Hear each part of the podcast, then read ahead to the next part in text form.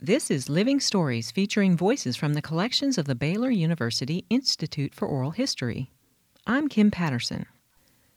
Before their vaccines were made available, measles and rubella swept through towns every few years, mostly infecting young children. Everyone was expected to suffer through them at some point. Waco native Mary Sindone recalls her and her siblings' experience with the more serious of the two illnesses all of us, four of us, got measles at the same time. I was even in, in grammar school. I didn't get it till I was in grammar school. Mm-hmm. And I remember that my grandfather and my dad, my, you know, the men really worried about the kids a lot. You'd be surprised how much attention they gave to them. But I know my grandfather got worried because my fever was way up high. And, you know, it was so high that my nails peeled off.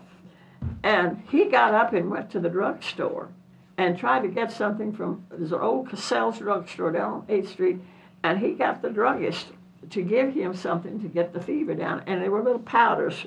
You had to mix them in a teaspoon of water and then drink a glass of water. Uh, fever powders, that's what they were called.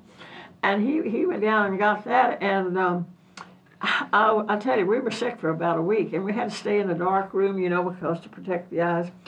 And uh, my grandmother was there, and my great aunt, and my father and mother, and everybody was taking care of all the sick kids. But it did affect my brother's eyes. That's why when he went into service, he they wouldn't take him because of his eyes. And of course, the draft took him and put him in the Air Corps. Dr. Howard Williams of Orange tells how rubella, commonly known as the German measles, possibly saved his life during World War II. I went up to Camp Atterbury in Indiana and uh, finished my basic training there as a rifleman.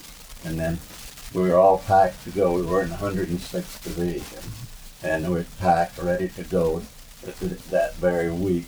And I got up with splotches all over me. I had measles.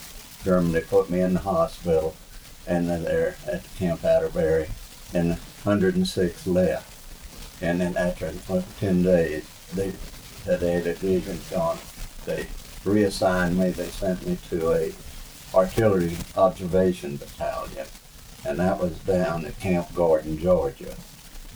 Well, the 106 that I was would have been with was one that was totally destroyed in the Bulge. They were all pre-college type, and the Germans burst across the line there, and gosh, I just division is like 15,000 people, and uh, of 15,000, I think like seven, six or 7,000 were killed, and another five or 6,000 were captured.